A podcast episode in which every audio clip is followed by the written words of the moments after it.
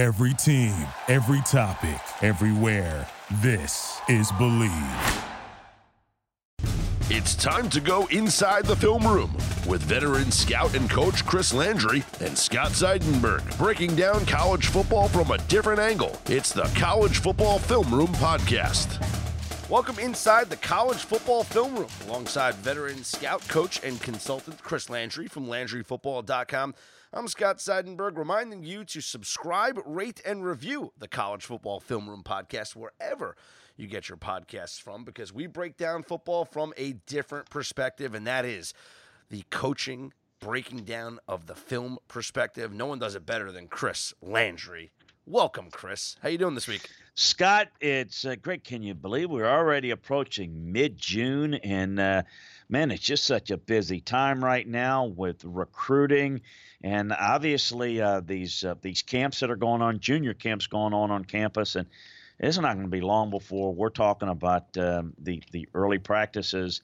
Uh, it'll be here before you know. I think uh, I, am not a countdown clock guy, but somebody told me it's like, well, I forget how many days. It's like 46 or something before. And remember, got that early game with uh, Miami That's and right. um, in Florida. So, man, it is just moving by faster than you can imagine. Well, you talk about recruiting, uh, and that doesn't stop, and it, it really doesn't start or stop with kids at the high school level. Recruiting goes on with kids that are on other teams and involved in other programs because the transfer window is just never ending. And we get more transfer news each and every episode of this show. Shaq Smith, the latest transfer, going to Maryland.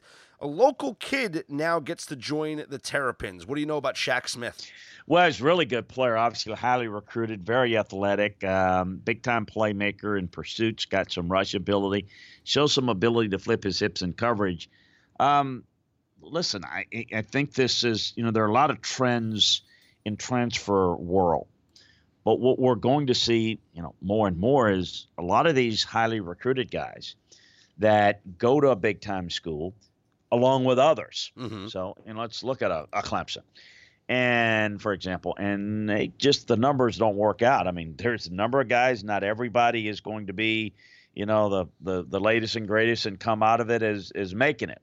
So they're going to say, you know what, I'm going to go somewhere else. And a lot of times it's going back home. Um, Iowa got a kid uh, this week, a former four-star receiver from Michigan. That's from Iowa, went to Michigan, going to be the next greatest thing there.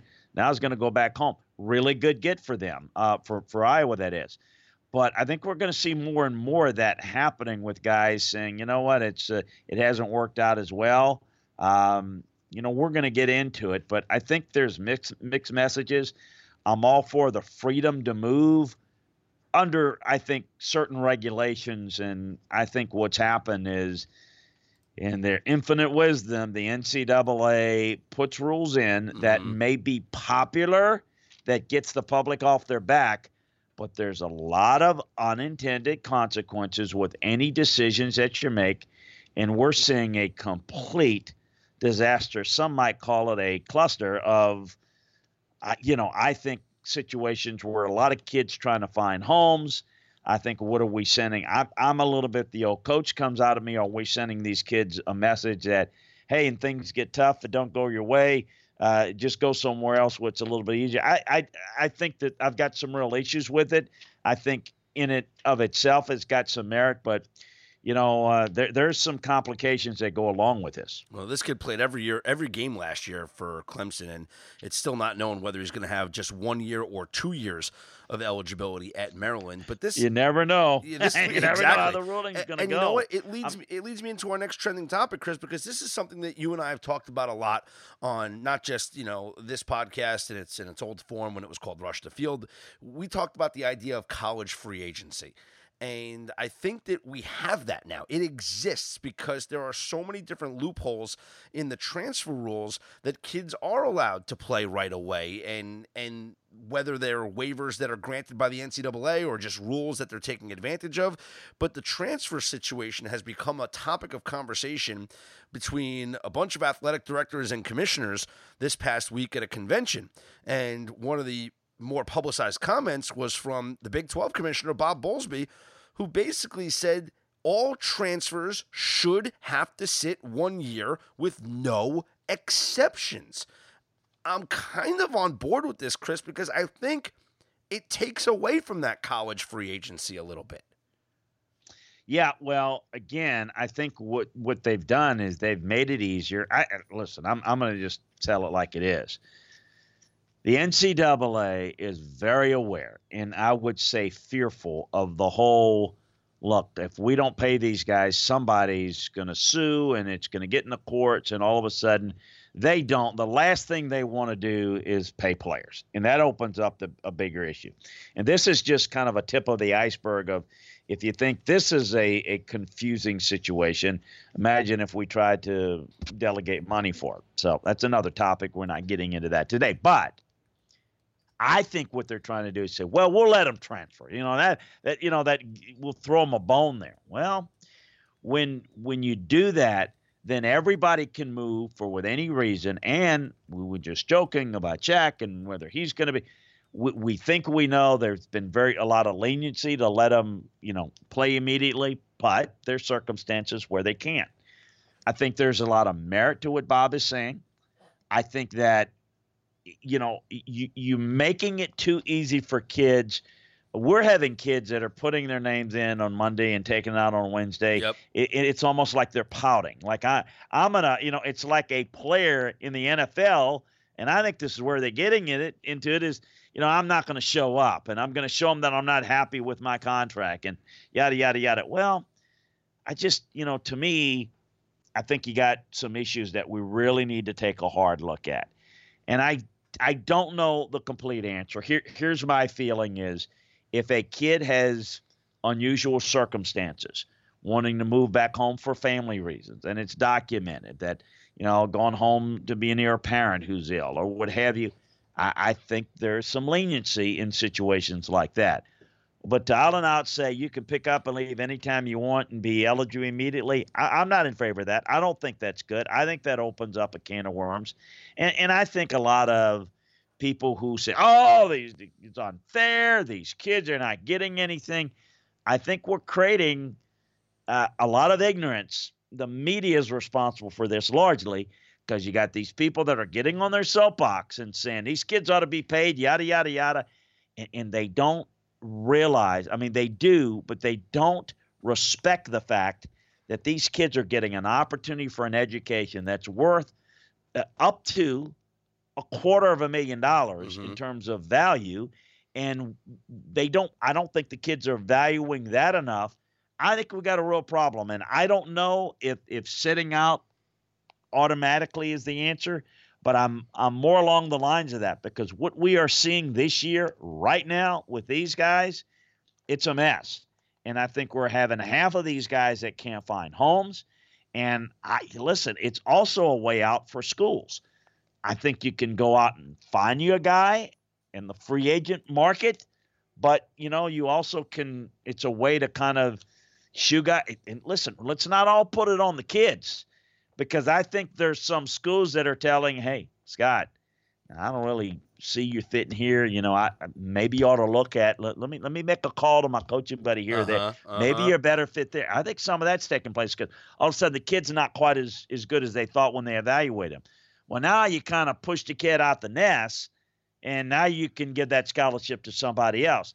That's what, well, that's exactly that, yeah. that's the point I was going to bring up because they're they're they're trying to open up scholarships. So you encourage yes. a kid to transfer because behind the behind the scenes, you're trying to open up a scholarship for somebody else.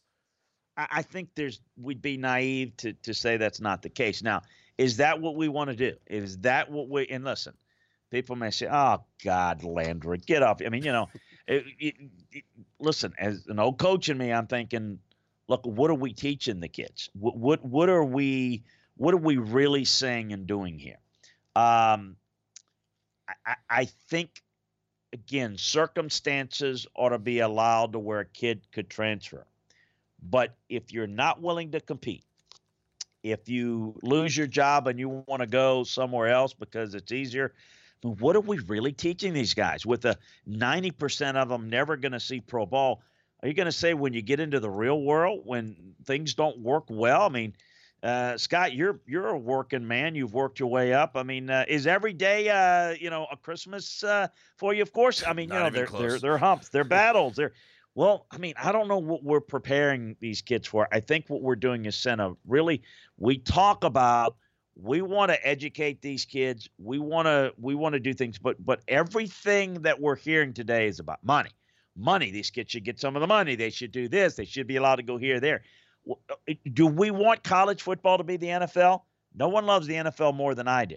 Okay, but I don't want it to be college football, and I don't want college, you know, the the NFL to be college. Um, I don't want the, the college to be the NFL. I, I think that it is still an opportunity to go and get a degree, uh, develop yourself. I think more money should be put into the development of players on and off the field. I think, for example, if a kid finishes his college eligibility, and he does what he's supposed to do, I'd like a school that that that that kid spent enough time at that school. You should pay for his graduate degree now. And he's no longer playing football more, but that that should be funded partly by the NCAA and the school. You pay the kid. He's going to go to graduate school on your dime, not on. I mean, I think there are things you can do. You can pay for the parents to go to the games and put them up in hotels and do things like that. But you know, this whole I need to pay them and they need to. This is college athletics. What are we doing here? You know, we're making it just like the pro game. Go and transfer, go somewhere mm-hmm. else.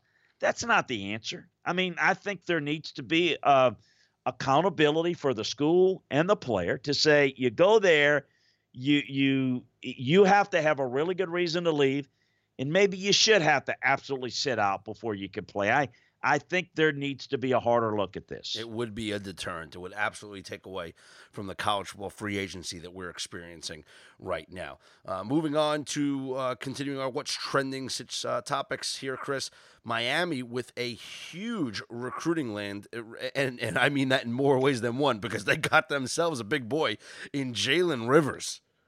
Yeah, Jalen Rivers is a really good run blocker, and he's got to develop a little bit in the passing game. But you know, he's a really good get, and they've done a good job. Manny Diaz is recruited very well, and that's the only way to get Miami, you know, close to being back and um, being competitive in that coastal, and maybe being the team to beat on that side, where there's really not that team right now. Um, they've got to recruit a lot better, and they've got to get more kids like it, particularly on the defensive side. But this kid really is going to help them on the offensive line. So good, good get for them. Excited at least about where things at least seem to be headed. Six five three thirty. That is a big boy. Big, absolutely, big a... big boy. Emphasis on big boy. Finally, uh, Clemson has a new coaching intern. Sixty-three-year-old Terry Bowden is joining the Clemson staff as an intern. What is some of his roles going to be at Clemson as an intern? I, I don't know. It's interesting. I don't know that he's going to have much of a role at all. Um, he's actually going to be a graduate assistant. Um, and how they're going to, I mean, and I don't know. I'm assuming that Clemson's going to pay for his, I, I don't know how this is playing out. Um, I, am a little bit confused and, and I'm really, I'm uh, applaud him for it you know, at 63 years old, um, you, you know, with uh, I, I, am assuming because he's made a lot of money, he's they're in good shape. That the fact that he wants to get a degree in yeah, uh, athletic management, degree, yep. I mean, a grad, that's really interesting. Uh, at this point, he's kind of he gets retirement age. So listen, give him a lot of credit for doing that. I don't know that he's going to have a big role other than maybe kind of another set of eyes they'll have a they'll have some role, but you still have the role of. I don't think he's going to be your typical graduate assistant. He has more experience than that, obviously. Um, but you know, it's it's very unusual because that's normally a role. I came up that direction where you can get your graduate degree uh, paid for, and yet you can be a young coach and develop and do a lot of things. With the staff management today, um, he's going to, you know, probably bring another set of eyes and do certain things that uh, can help them um, obviously going to be unpaid. Um, and and I maybe they're like I said, maybe they're waiving the tuition, or he's decided to pay for it himself. Um, but to, just to be involved is uh, very very interesting for someone of his age, and uh, all credit to him. But I don't, you know, I don't think it's it's a case where he's going to have much input into the Clemson program. Uh, I don't see that at all, and I, I think it's pretty clear that he could have done that in some advisory role where he's just working on football. uh, pretty obvious that he wanted to get some involvement and um, in, in more uh, educational experience. I'm wondering if he would not like maybe to go back and maybe be an athletic director at a at a at a maybe a Sunbelt type Yeah. school or, or maybe even a Division One, you know, division so two school or something. Yeah. yeah, you know, I mean, that might be something that he wants to do and feels like maybe that's the next step. And maybe this administrative, they've got a pretty good program there at Clemson Athletic Administration. So mm, I, I, I, that's, I'm just going to be my guess, not having talked to Terry, that that's what his plan is. And, and so I would say that uh, getting his, uh, you know, graduate degree is, is the priority and probably his involvement in the football program will be minimal is, is my guess. Well, after they fired his brother, they replaced him with Dabo, Dabo. Swinney. so there's the uh, the connection there. By the way, uh-huh. uh, did you hear? And this is something that um, I haven't heard the quote, but it's come out. Ray said Dabo's under some fire because he apparently did an interview with Mike Krzyzewski. I guess Mike has a show um, somewhere that he does. Uh, like a Coach Sirius- Krzyzewski yeah, I think he has like a Sirius XM show maybe or something. All right. yeah. So he did an interview apparently a while back.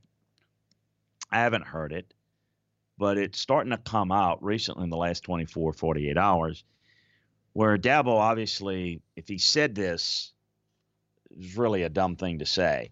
He was, I guess, trying to a failed attempt, awkward attempt at humor hmm uh, where he was asked about, um, you know, going back to Alabama, you know, being an Alabama guy. Now you've beaten Alabama twice, you blew them out. What it's like going home to Pelham, Alabama, and all that. And he made a, uh, and, and again, I haven't heard it, so, but but still, in any sense, it it it, it came across the transcript very very weird. Weird. He compared himself to Osama bin Laden. Uh, going to Alabama like he was, you know, not popular, and he was like like traveling in the caves and stuff, and it just read very awkward. Not and- not a good not a good choice. Oh, uh, yeah, no, just not not. A, an awful situation where he's really trying to be funny and wasn't. and it it is it's getting a little bit of legs to where he's probably gonna have to come out with an apology. Again, I hadn't heard it, but I don't care what you say. But when you start talking about something so, uh, gosh, Scott, you you right there in New York, and we all felt it around the country. You didn't need to be from New York, but something that you don't you don't even approach any sort of comic relief with throwing out yeah. something like Osama bin Laden and and like like it almost came across to me that he was comparing himself as like you know this you know this figure like you know like putting himself on a pedestal like oh everybody's out for him I it really came across very very poorly and probably something he's going to have to answer to it hasn't gotten the legs nationally yet Mhm. surprised it hadn't in this slow news cycle but we'll see if it does but very very awkward and very very stupid Dabo can be kind of goofy in some ways Oh, we know. and yeah. it's it's okay to be goofy and say something stupid. But when you say something that could be very offensive to a lot of folks that don't don't want anything associated with uh, that guy and what he was responsible for, that just uh, was like really really in bad taste. And you just you don't go there. You know what I mean? You, you know that you don't go there at all just don't just don't even broach that subject. That was very very uh, awkward sounding. I'm sure he's going to have to issue an apology. Yeah, I'm sure he's going to have to come out and even if yeah, so, it it might get some legs in the next couple of days when there's an even slower uh, news cycle. Moving on to the Scouts Eye portion of the program, Chris. Last week we talked about the top defensive lines in the country, so let's flip it over and go over who are some of the top offensive lines around college football.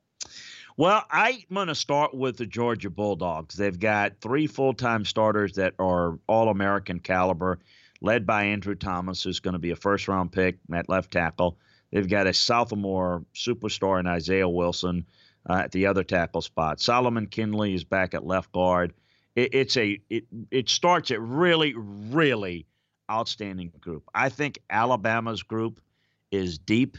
It's physical. Uh, Alex Leatherwood um, is outstanding. Evan Neal could start early and play well. Um, I think those two jump out. I think that Clemson's offensive line, even though they're replacing Mitch Hyatt, uh, they're really, really good. Uh, a lot of experience, a lot of good guys. Sean Pollard at center. The guards, uh, John Simpson and Gage Cervenka, really good.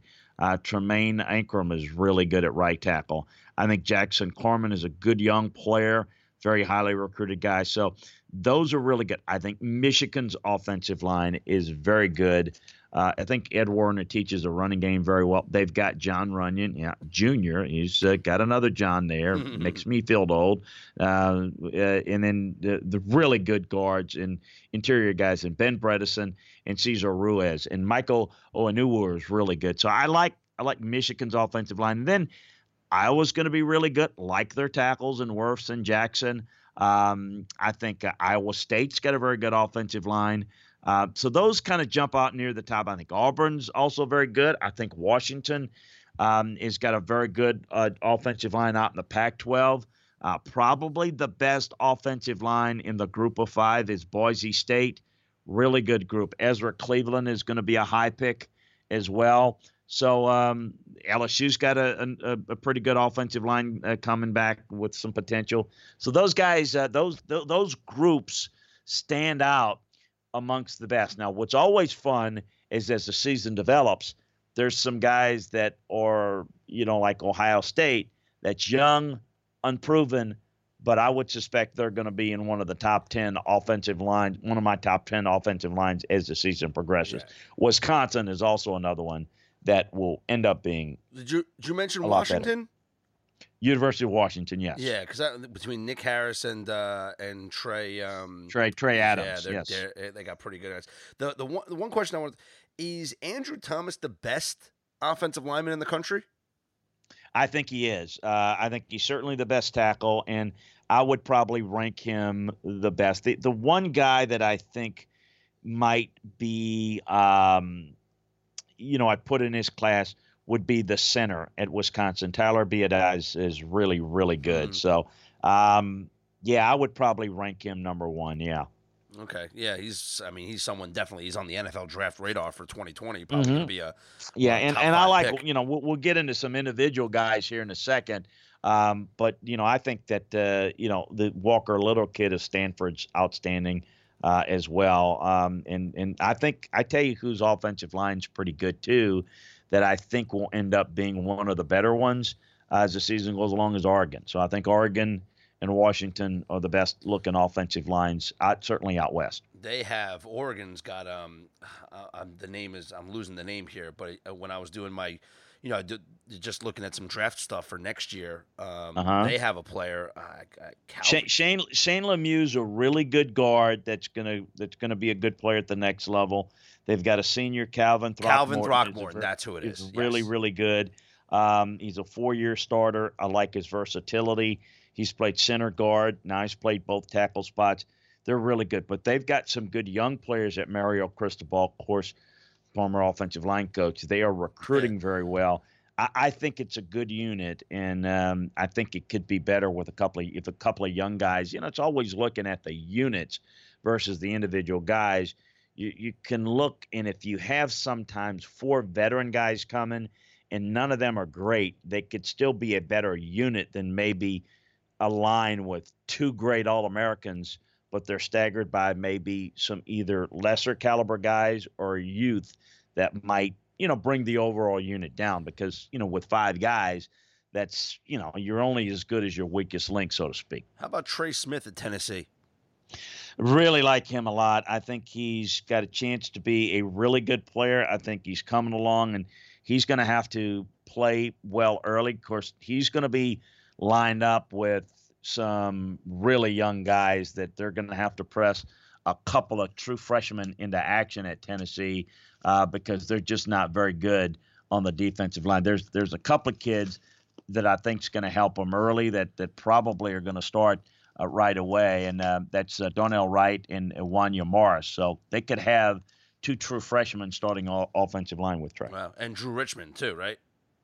Drew Richmond is yeah. another very good one that uh, that I think's got a good future. That's been the biggest problem that Tennessee's had on, I mean, talent wise overall, but Yeah. offensive and defensive line, they haven't been as good or as deep as they need to be. That's starting to get a little bit better through their recruiting. And you know Notre Dame always has a top offensive line. Uh, who's any guy, any specific player that we yeah, should focus To- on? Tommy Kraemer at guard's really, really good. They've got a few young guys.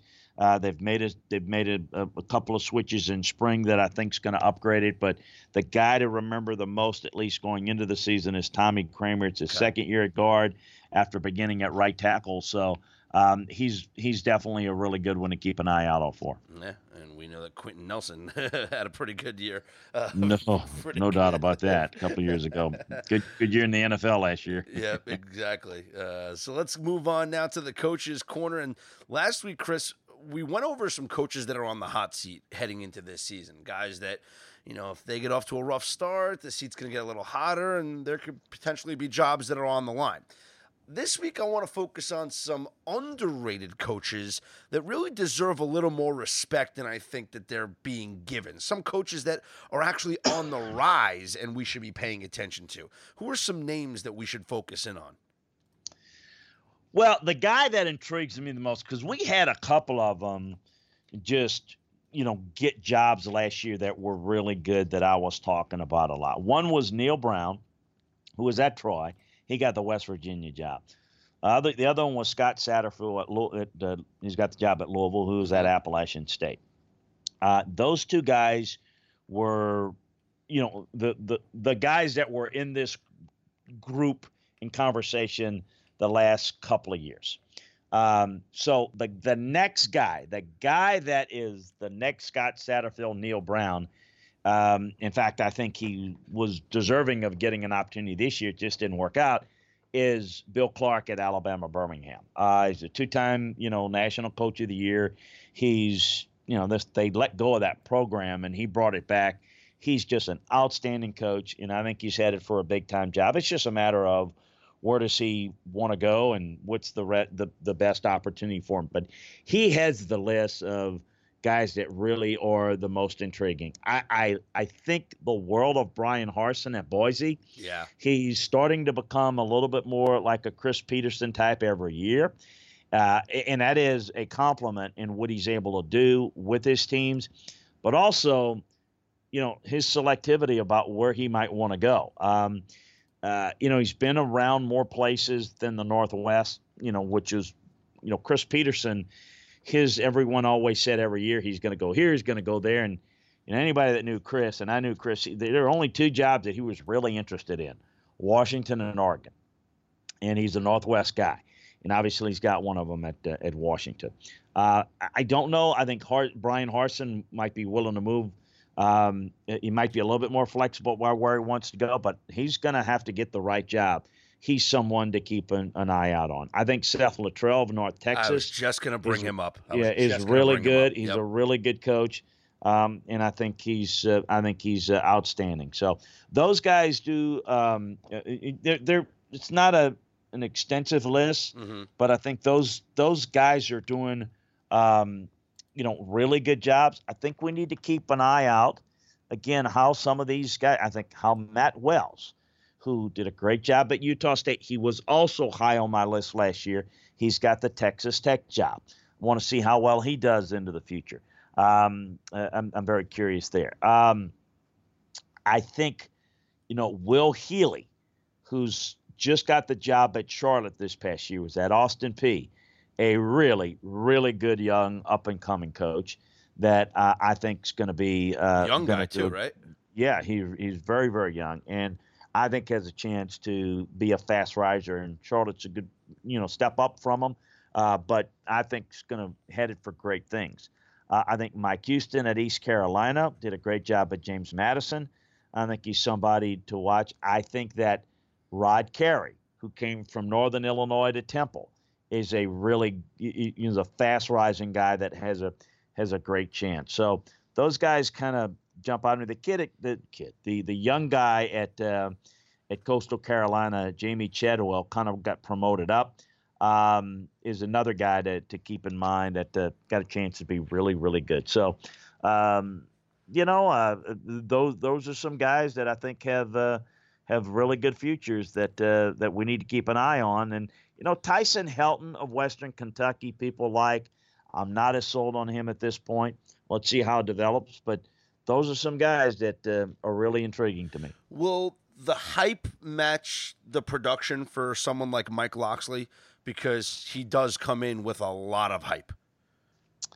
I think Mike is a really good recruiter. I think it comes down upon two things: uh, hiring and maintaining his staff, and you know making sure that he gets a lot out of it. Um, getting a you know a, a couple of transfers like we talked about a little bit earlier. Uh-huh.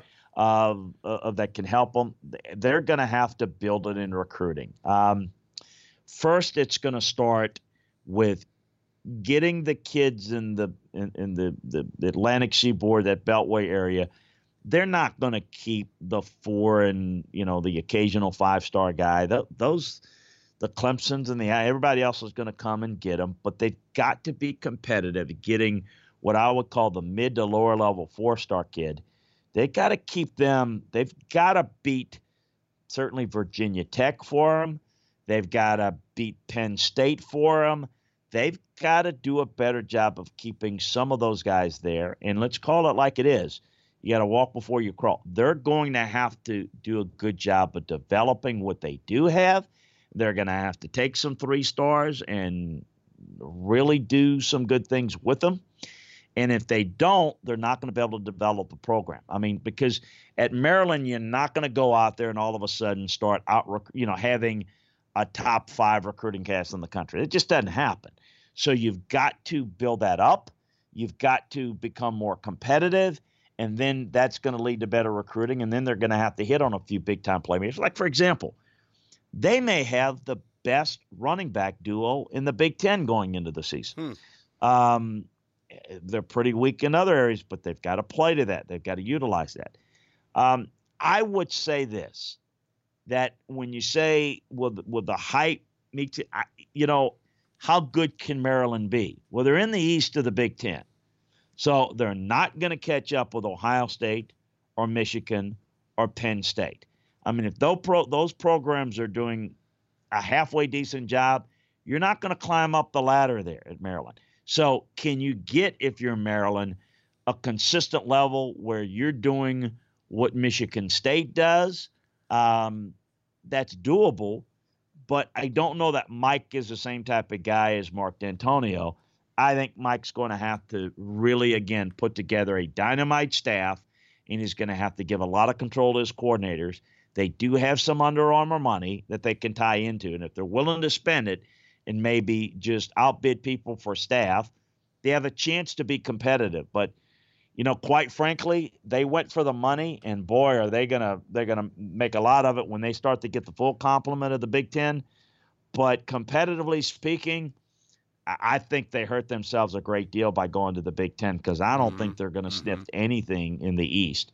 Whereas if you know you put them, uh, I mean, I know everybody's looking up at Clemson, but but after Clemson, I mean, the ACC is wide open. Absolutely. And, you know, if you're Maryland, you could, you know, Maryland can do what NC State's doing or anybody else is doing. So I, I think it's going to be a tough, it's going to be tough competitively for Maryland to be what, you know, a lot of the hype is. I, I just think Mike, it's an opportunity for him. He was a former head coach. He struggled and it's back home for him. So listen, it's a great opportunity. But no, I, I don't I don't look at Maryland becoming a consistent, you know, top 20 program anytime soon. Let's hope they can – maybe kind of get into that uh, and and maybe ever so often go to bowl games. You know, most years once they get it going, and uh, you know maybe maybe kind of winning that every three or four years. Got winning the eight game, maybe the right you schedule right, you win nine games, and who knows what can happen. Hey, you guys like this podcast? Great. Subscribe to it, rate and review it wherever you get your podcasts. But listen to free podcasts every day on LandryFootball.com from college football, including new daily SEC and Big Ten podcasts, to the NFL, to deep into the scouting and coaching world. It's all there at LandryFootball.com. Get a complete breakdown of college and NFL rosters from detailed film room analysis. You get player grades, learn how coaches and scouts evaluate players as they prepare for the upcoming season and take advantage of the scouting season sale going on right now at LandryFootball.com and get over 50% off. Chris, you're crazy. well, that's certainly true, and a lot of people would would verify that. But you know, in this case, we think it's a good opportunity to get involved because there's no off season for us in football. There's certainly no off season at LandryFootball.com or here on the Bleav podcast, where we break down football all year long. So, what are we doing? We're breaking down college rosters. We're breaking down NFL rosters. We're getting you ready for the season, like football teams get ready to prepare their team. So, it's a great opportunity. We know there's a lot going on out there. There's summer, you know, vacations and stuff, but it's a great opportunity to get involved, learn more about these rosters, the personnel, get ready for the football season because we'll be starting practice before you know it. And we'll be talking about upcoming games before you know it when they get closer up on the calendar. And be sure to subscribe, rate, and review the College Football Film Room podcast wherever you get your podcasts from. Follow Chris on Twitter at Landry Football. Follow me at Scott's On Air. Until next week, Chris. Hey, look forward to it, Scott. Thanks a bunch. Thank you for listening to Bleav. You can show support to your host by subscribing to the show and giving us a five star rating on your preferred platform. Check us out at Bleav.com and search for B L E A V on YouTube.